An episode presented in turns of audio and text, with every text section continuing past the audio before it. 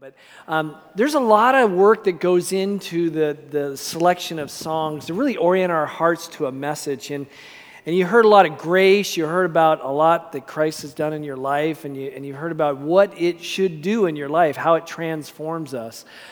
So it wasn't by accident some of the songs that we sang this morning. But before we get there, I want to share with you some news. About a week and a half ago, one of our friends passed away. And I don't normally highlight everybody who's passed away, but this one was extra meaningful to me. Not that any one of you are not meaningful to me, but this one was a little extra meaningful. About 4 years ago, we took over this property. It was closed. There was chain link fence around it. There was kind of ratty desert. There was no life, and there certainly was no light in this place. And there was a gal who would go by in a wheelchair each day through our parking lot, and she would see us doing construction and doing work on here, and she would avoid us like the plague. She wouldn't make any eye contact with us. She just, I think we were in her way. But something began to happen. We began to just purely love on her. And I met her a few times in the parking lot, and while she wasn't paying attention to me, I just ran beside her car, and just going, I can see you, I know you can see me. And then eventually it came to where I said, hey, what's your name? My name's Rick. And there was nothing. And then eventually she says, it's Tracy. And she just keeps going. And so that started a journey of a love affair between me and Tracy. And my wife was very aware of the love affair that we had. Tracy, over time, would eventually spend a little bit more time in the parking lot with me until all of a sudden one day, it was on Christmas Eve, her mother had died. And she came to my door, and she knocked on my door, and she was sobbing something horrendously. And she didn't know what to do. She didn't know where to turn, but she had seen love in this church, and she had seen love in the people of this church. And she just simply said, could you pray for me? And so that took us to a whole nother level of a relationship. And the last time I spent any time with her was in this room. And one of the last things I remember that she said to me, she always believed she had these guardian angels that were watching over her, and she never made the connection to who God was. But this particular day, she said, I think I now understand who these special angels are. It's truly the Holy Spirit that's been following me and leading me all this time. And she just winked at me as if to say, I now know the truth. And it just really helped me in our journey together. But I'm going to tell you, she's going to be really missed by me. She went from the corner of the parking lot where she wouldn't even make any eye contact with us to ultimately taking a spot in the front row of this church. And it's because of you, it's because of the love that you showed to her, it's because of how God works in our lives that we can be a witness, that we can be a testimony to people like Tracy. And it's kind of a segue into our message today. We're going to be studying a passage of Scripture that will be convicting to all of us. And it will be an encouragement, but also a healthy reminder. And so before we go there, let me go ahead and pray with us before I absolutely lose it. And you'll hear a blubbering guy for the next hour and a half, I think I'm supposed to preach for. So you laugh. Well, let's pray.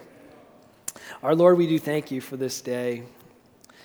Lord, we thank you that you are transforming lives from a little girl who said, I saw Jesus sitting right beside me, to a grown woman who really felt no love in her life, to seeing what you can do in those lives, Lord, and that you use us is just amazing to think about. Lord, we do thank you for Tracy and the impact that she's had on our lives. Lord, I thank you for the impact she's had on mine. Lord, I know it's lives like that that forever change me, and it's because I know the work that you did there. Lord, we do thank you for this time, and I pray for those of us that are going to hear this message this morning. May it be a message of encouragement, but may it also be a message of conviction that lets us know that life is short, eternity is long, and what we do on this earth truly makes a difference and eternity. So, Lord, may it be your words that are heard this morning and not mine. May it be your truth that's heard, and may it draw us ever deeper and ever closer to you. Lord, we do thank you for this morning. In Jesus' name, amen. So I begin with, it appears as if all those wise sayings that we used to hear are no more. You know those wise sayings that the grandparents used to say to you that, you know, you take away and you remember in times of need. Now we've kind of gone to text messages with really brief initials. We do something like IDK, which means I don't know, JK, which means just kidding, and we've got a few others that I don't even know what they mean. I've got to kind of go to Google and say, what does this initial mean?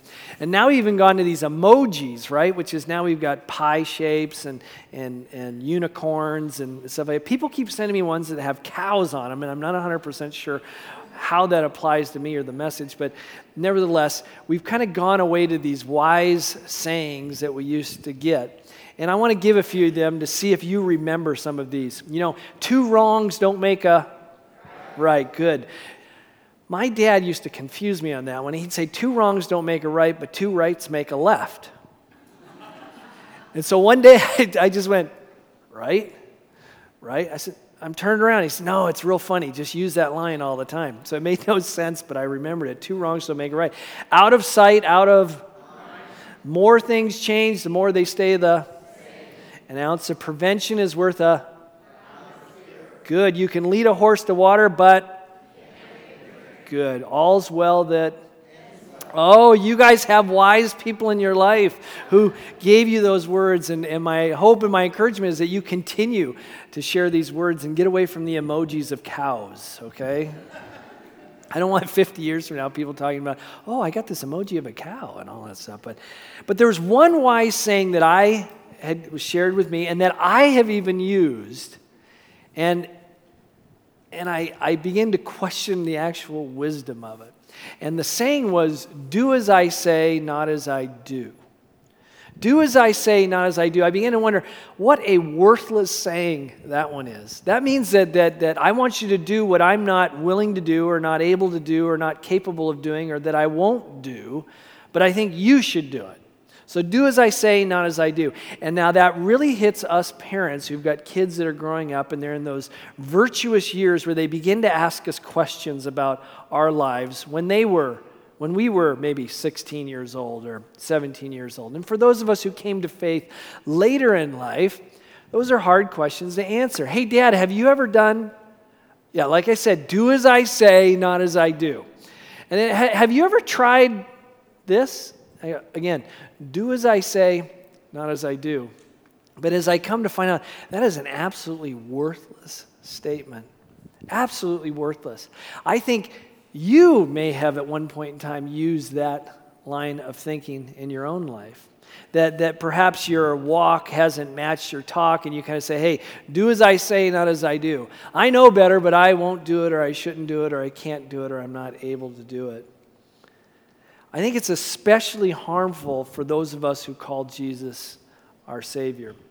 That for those of us who profess that Jesus Christ lives in us, we've been changed, we've been redeemed, what we've sung about this morning, I think there's a special harm for us in that whole idea of do as I say, not as I do.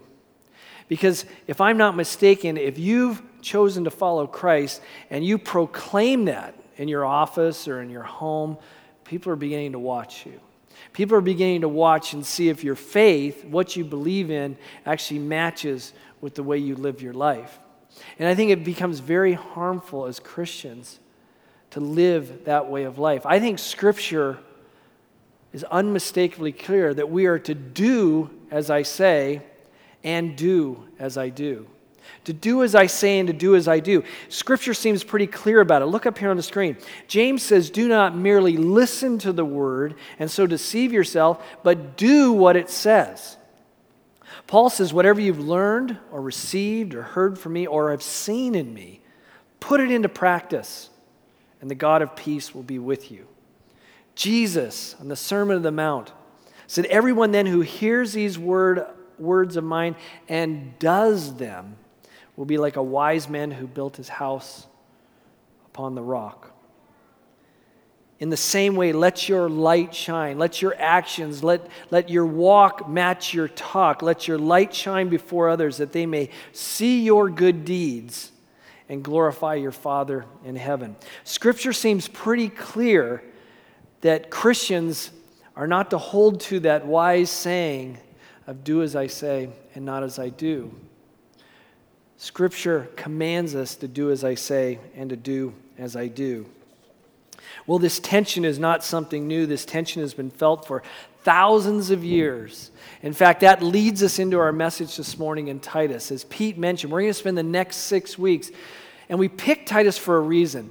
It's a small book. It's only 3 chapters, 46 verses. And we're only going to cover the first 4 verses today. And now you're thinking to yourself, how can we go through all 46 verses if you're only going to do 4 today? Pete is much more capable than I am. And so Pete's going to carry big scriptures, 20, 30 passages at a time. No, but Pete's going to help me go through this. But I chose the first 4, we chose the first 4, because it really sets our foundation for the book of Titus. The book of Titus was written by Paul. It was one of his last letters that he would write, only about a year or two before he would die. It is found kind of near the end of the Old Testament. If you can find 1 and 2 Timothy, you're real close to it. It was the passing of the baton from an older, wiser guy who established a church to a younger guy who had taken over a church. He was passing the baton of encouragement to a new guy. This message was really meant to encourage this pastor, but also to strengthen and instruct a church on what they were to do. Because there was a difficult task that Titus had before him. And the difficult task was he was facing opposition from within the church as well as outside of the church. From within the church, he began hearing this false gospel, and what would happen is Paul would journey around this countryside and he would establish a church, and he would teach a simple message that Christ died and rose again from the dead so that we would be free from sin once and for all. We would never have to go back to an old way of life, and if we believed that, we would never die, but we would have everlasting life. Very simple message. But we, in our way of doing things, we begin to pollute the message a little bit. We begin to add things to it. We begin to take things away from it. We begin to cloud the gospel a little bit. We begin to think it's something that we can do that's going to earn our salvation, when Christ says, no, I've already taken care of that for you. So within the church, there was opposition going on. And then outside the church, there was opposition as well. Nothing within the church was transforming the community. The people that called this church home on the island of Crete, there was nothing changed in their lives, nothing redeemed in their lives that was creating change in the countryside. In fact, Paul would go on to describe these people that Titus is ministering to as this. He would call them insubordinate, empty talkers, and deceivers, especially those of the circumcision party. That means especially the religious folks. And then outside, he says, Cretans are always liars. They're evil beasts, lazy gluttons, and they are detestable, disobedient, and unfit for any good work. What was happening within the church was not transforming the culture. Culture was transforming the church into its likeness. And so this was an encouraging letter. It was giving authority to Titus to say, straighten out the things that we need straightened out there because the church has gotten off track.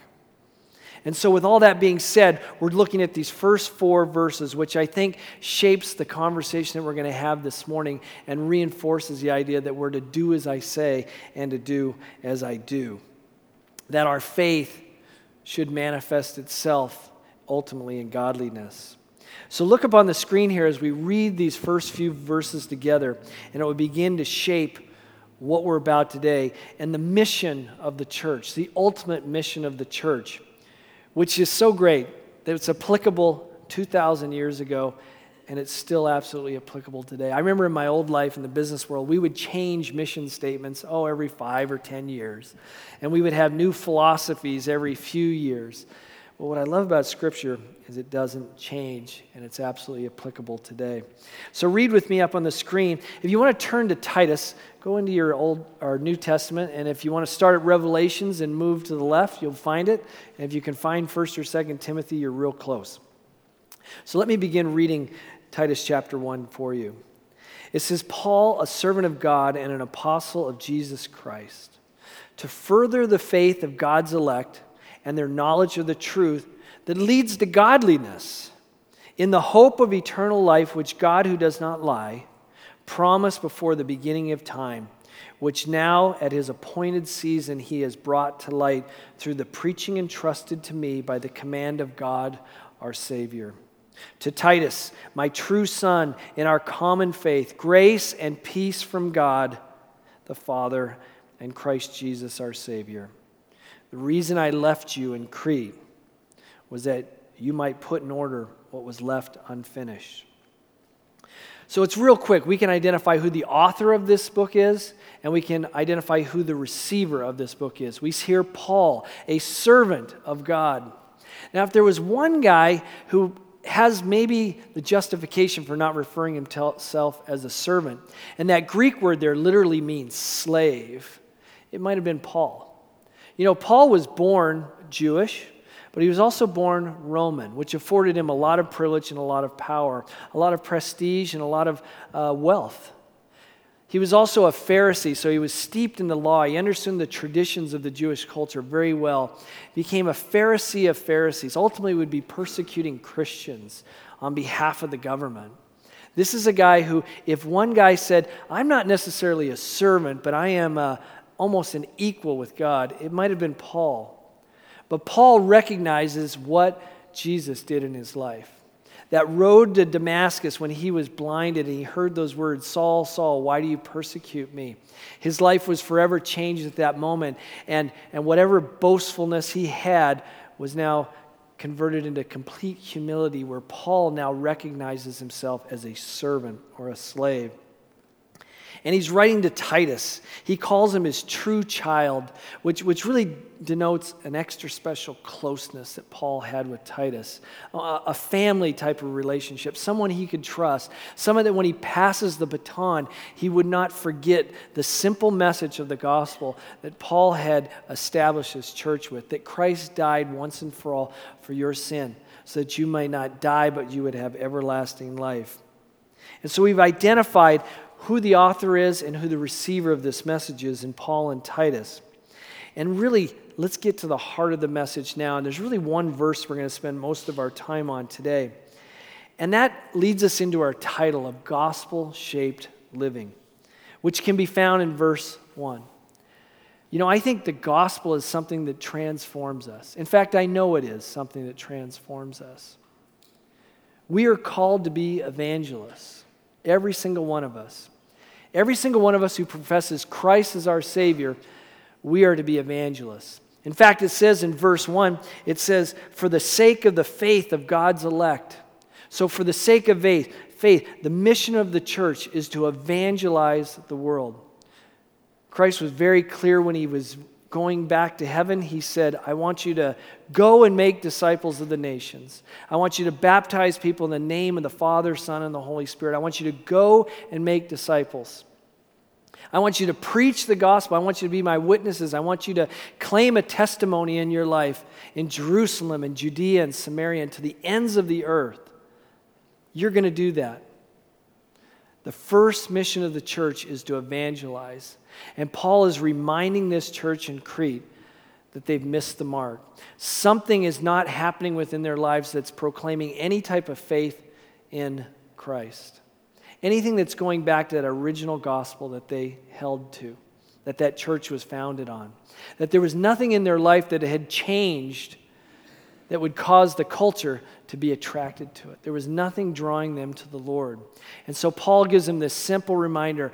The reason we exist, the reason we do what we do is because of what Christ has done in our life, and it's for the sake of the faith of God's elect. That's why we exist. And now how do we do that? We look at the next part of that verse, and we see that it's to further our knowledge of the truth, which accords to or which leads to godliness. Here's the fun part. The closer you get to know the Lord, the closer you'll understand what his plan is for you and how you're to live your life. When you recognize that you were bought and sold, bought for a price, and relieved from slavery, taken from the bondage of sin, it begins to change you a little bit. When you truly grasp how deep Christ loves you, when you truly grasp that he died for you before you even knew him, that he loved you before you even loved him, it begins to change the way you operate. You begin to see how powerful God is, how sovereign he is, how much he loves you, how much he cares for you, how much he is so concerned that you have a relationship with him. And then the more you look at it, the more you realize how lowly I truly am, that he would die for me, how wretched of a sinner I am, how prone I am to wander.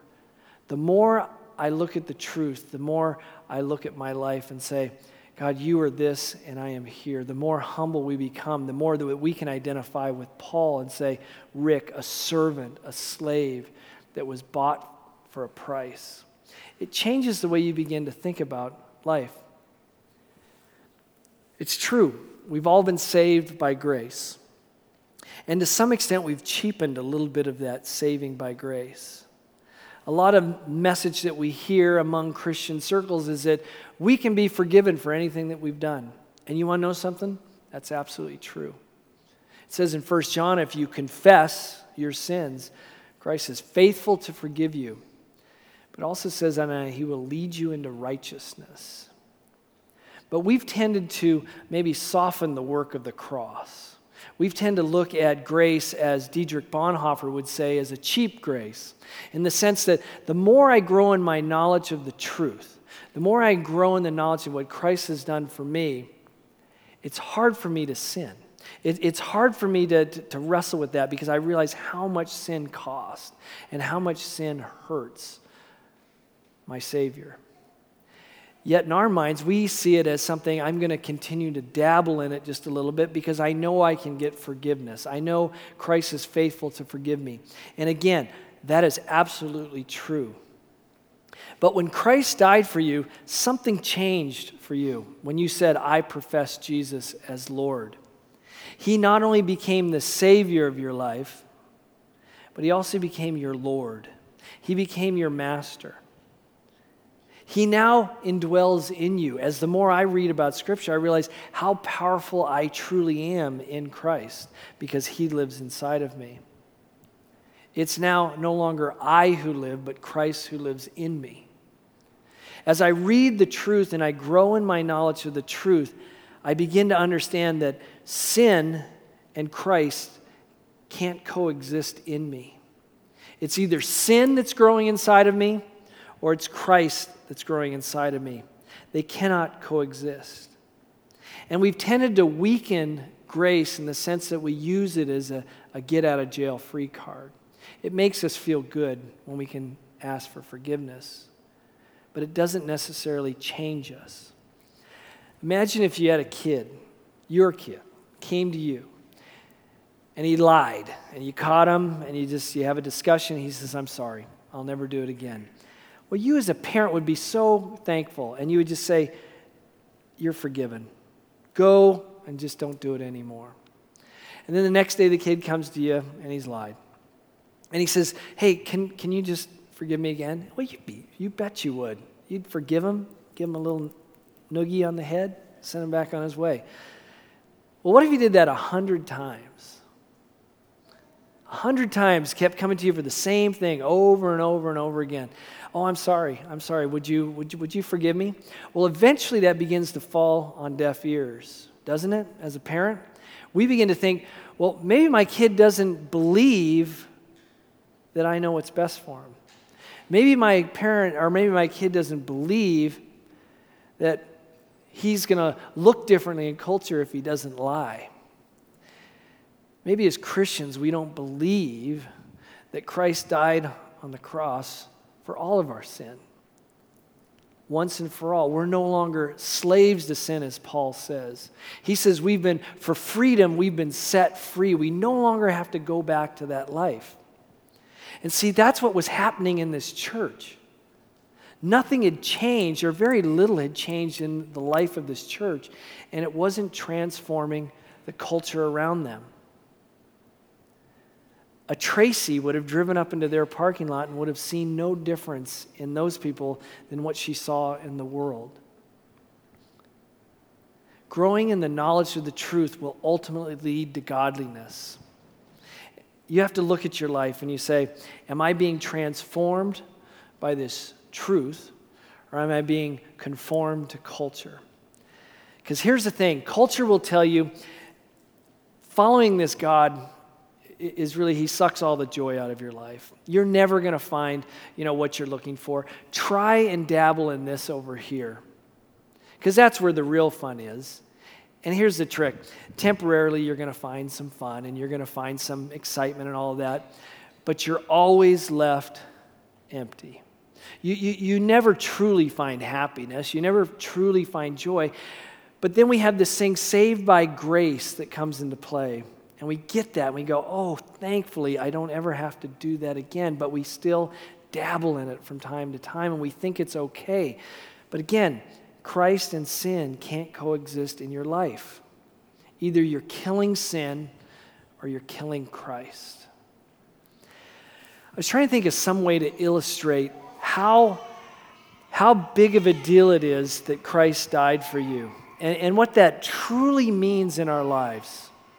That we would wake up every morning and realize that little thing that we do that separates us from God is a big deal in His mind. And although it's true that I said He's faithful to forgive, absolutely true, but I don't want you to be the kid that runs back 100 times asking for forgiveness.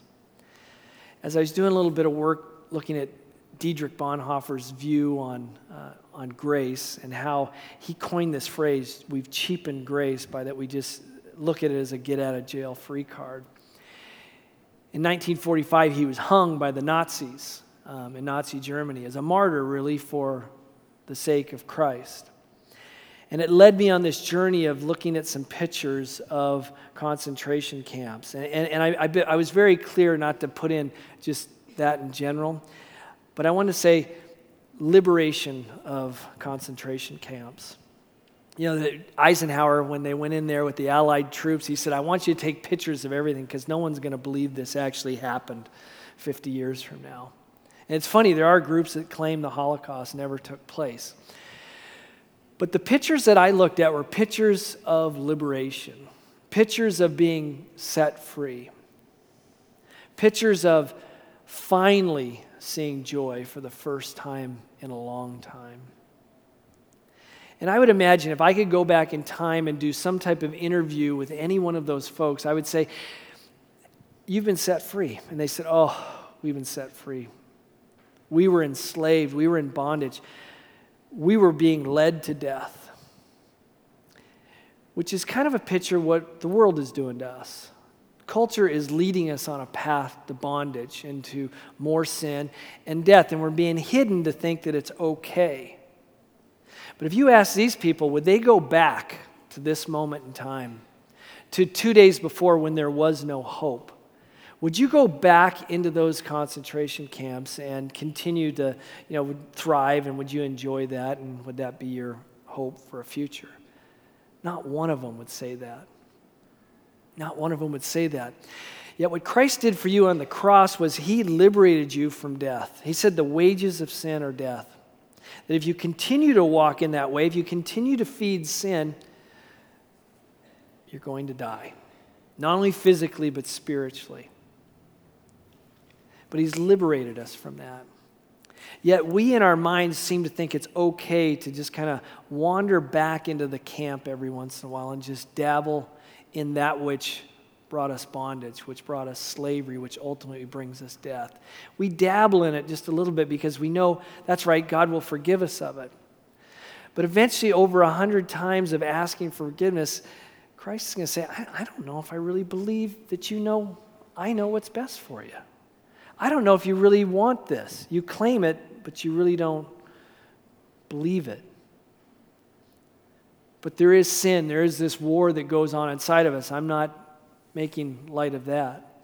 I do know that as I study this, the more I grow in the knowledge of this, I realize that it's now Christ that lives in me, and I now have the power to overcome sin. I now have the power to say no to those things. And I can't help but think, and looking at that picture, why would we ever want to dabble in that old way of life?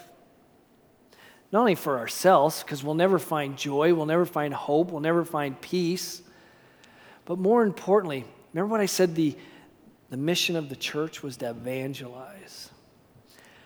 Being in a concentration camp doesn't look overly attractive to the world. Living in the world doesn't look overly attractive to the world.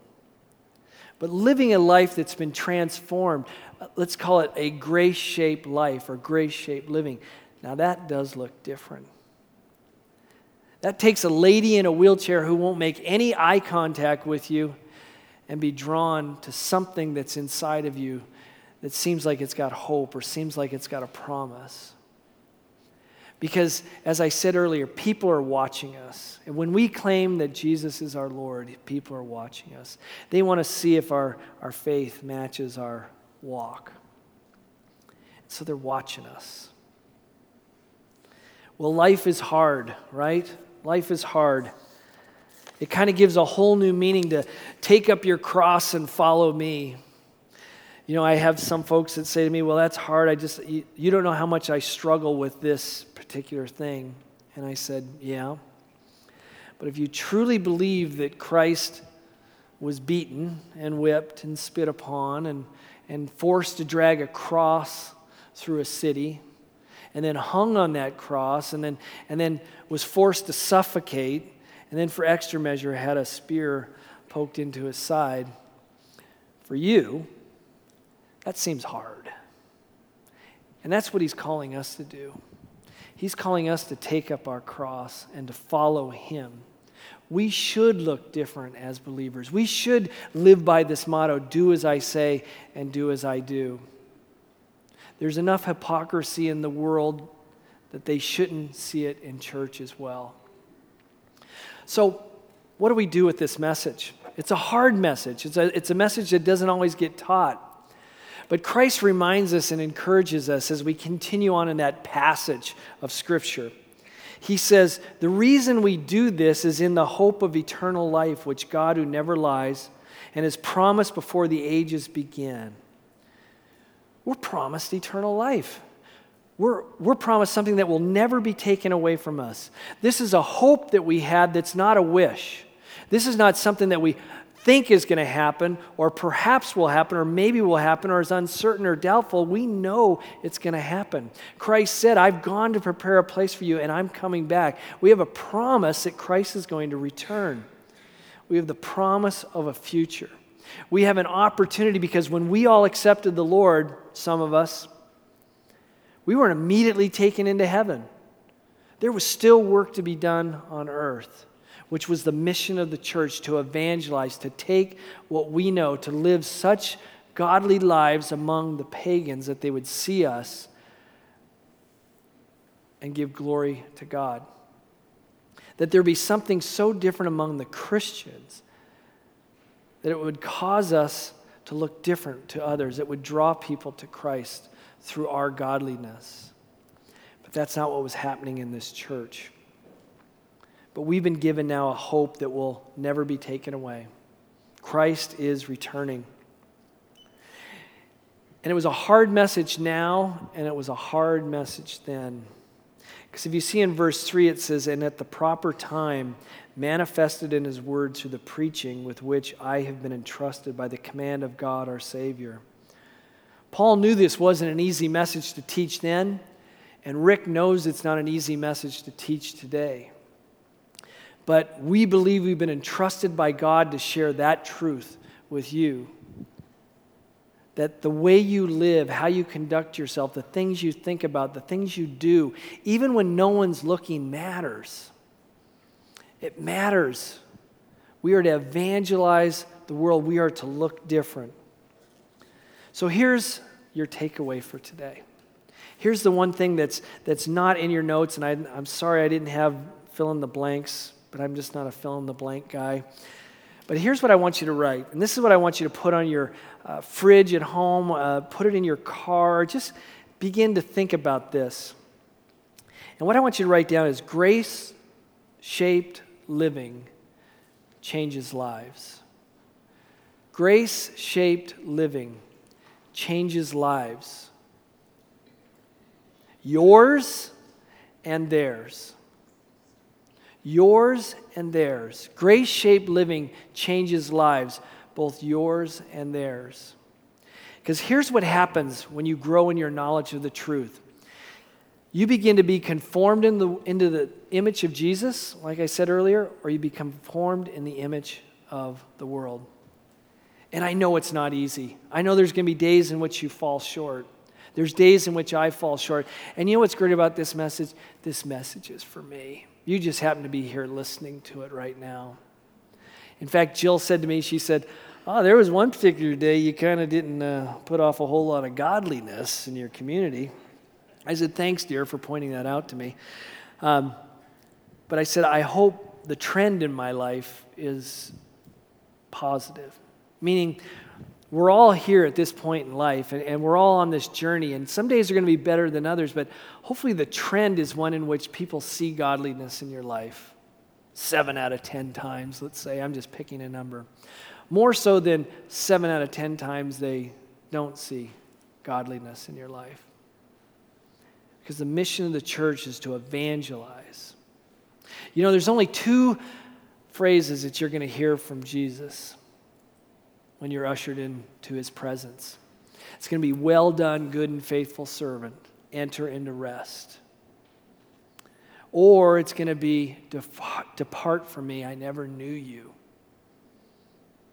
And the people who said that said, but wait a minute, we believed you. We knew who you were. We prophesied in your name. He said, no.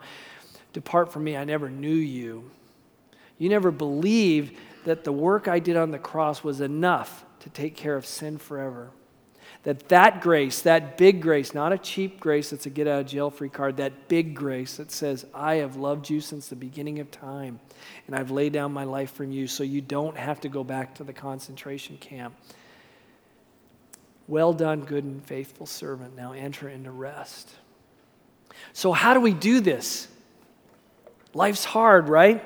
Well, when you grow in your knowledge of the truth, it begins to transform the way you think. You begin to think about others greater than yourself. You begin to love uncontrollably. You begin to allow these divine appointments that happen in the parking lot with ladies that are missing their legs and have nothing to offer me. There's nothing she is going to be able to help me with. But the Lord placed me in her life for a reason. And there were several times she would say to me, why do you spend any time with me? There's nothing to me. And I said, because of what God's done in my life, because of understanding what he's done for me, because understanding that I am a slave to him, and my job is to glorify him on this earth, there is no place I'd rather be than in your presence right now, Tracy. And I can say before I knew the Lord, and even as I knew the Lord, there was some tension going on in whether I would hang out with people because I knew it was good for me or it was good for them. But I can tell you, the more I grew in the knowledge of the truth, it does lead to godliness. It does lead to sitting in front of a lady and saying, Tracy, there's no place on earth I'd rather be on Christmas Eve than with you, hugging you and praying for you. That's what a grace-shaped life looks like. That's what grace-shaped living looks like. It took a gal who would stay in the parking lot to the front row of church. That's what grace-shaped living can look like. I hesitate to give you a list of things to do, like, okay, start by doing this and this and this, because that leads to legalism, and that leads to thinking, I do these things because of what Christ did for me. We need to begin thinking that it was because of what Christ did for us, it now compels us to live another way. Because of what he did, it now changes the way we live and the way we act and the way we think. And there's nothing you can do that's going to pay him back, yet we try to do that. But go back and think about that day in which you were liberated, if you have been liberated, if you've been freed from that concentration camp. Don't ever go back to that way of life. My encouragement to you is the same encouragement that Paul gave to the members of that church in Crete. He said, further your knowledge of the truth, and that will lead to godliness, not godliness coming the other way. So imagine what it would look like at the Cactus Campus if all of us had that mindset, if all of us devoted ourselves to growing in the knowledge of the truth, if all of us had 7 out of 10 weeks as opposed to 7 out of 10 weeks this way. Imagine what it would look like. Imagine what going down to Bash's would look like, or at Home Depot or the gas. Imagine what it would look like if they saw people, Tracy's, and everybody has a Tracy in their life, if they saw such transformed lives that they were drawn to it, that they couldn't stay away from you. Imagine if they saw that. Imagine what it would look like in this North Phoenix neighborhood. Imagine what it would look like in your home. Imagine what it would look like at your office or at school or just in your community. Just imagine what it would look like if you began to say, I am going to grow in my knowledge of the Lord because I want to pursue holiness and I want to pursue godliness. I want to look different than culture because I don't ever want to go back to that old way of life. Just imagine what that would look like. I'll give you one example. I was over at a bank over here dropping off a check, and I was plenty enough ahead of the guy. I could see getting out of his car, and he was coming up to the door, but he was plenty far away where I would have been justified in just walking in and letting the door close behind me. But I decided, I'm just going to take one extra moment, and I'm going to slow down my gait a little bit, let him catch up so that it doesn't seem that awkward. And so I did, and I just opened the door, and he kind of hustled up those last few steps, and he said, thank you. And I said, no problem. And he comes in, and they were trying out this new computer kiosk at the bank. And I know what you're saying to yourself, Rick, those are called ATM machines. They've been around for 30 years. No, this was different. This one was more powerful. It had little arms on it and stuff. No, it was this. And so he came in first, and they said, hey, come on up here. Our kiosk can help you. And he was kind of hesitant. He really didn't want to go to the kiosk, but he kind of felt obligated, and he got drug up to the kiosk. And so I avoided the kiosk and went right to the line.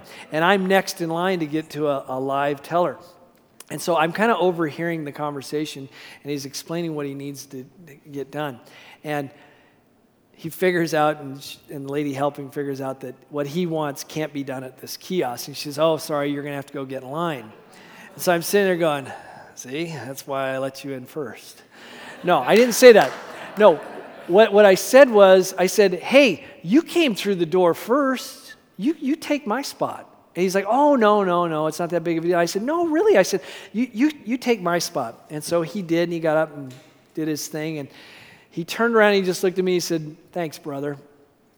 And I just thought to myself, man, that's something really different, right? I can look different immediately. Now, I know that's godliness. I know that's not just being a good guy, because the knowledge of the truth is transforming me every single day. And that's my hope and my prayer for us, is that we remember the mission of the church is to evangelize. And our job as a church is to equip you, equip me, equip us to look differently in culture so that we grow in our knowledge of the truth, which ultimately leads to godliness. So I hope you're with me on this. I'll tell you what. The whole gospel changed with just 11 guys who lived a certain way and proclaimed a certain thing in Jerusalem and Judea and Samaria and to the ends of the earth, in Phoenix, Arizona. We are the products of testimonies. Think of how many products would be changed because of your testimony. But my encouragement is, Christ didn't die in vain just to have you say, oh, I've got this cheap forgiveness. No, true grace-shaped living is understanding that the depth in which Christ died for you, that you've been freed from death.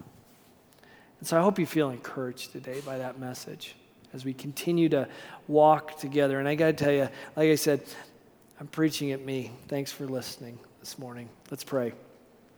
Lord, I do thank you for this message, and I thank you for, the work you continue to do in our lives. And Lord, we know you are faithful to forgive us. Lord, I don't discount that one bit.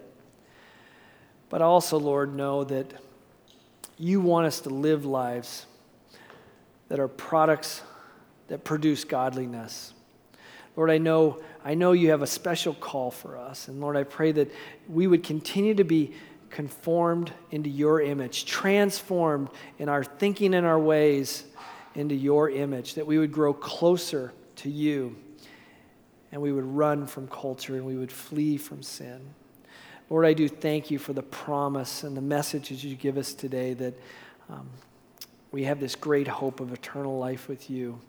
And that helps us endure in persecution and hardships and calamities, and on those days in which it's hard, may we remember what you did on the cross for us. And that because of that, we're going to be eternally secure with you. Lord, continue to change us. May we be a light to Tracy's. May we be a light to little girls who would say, I saw Jesus sitting beside me. Or may we be a light in our homes, in our work, in our schools, and in our community. Lord, change us. In Jesus' name, amen.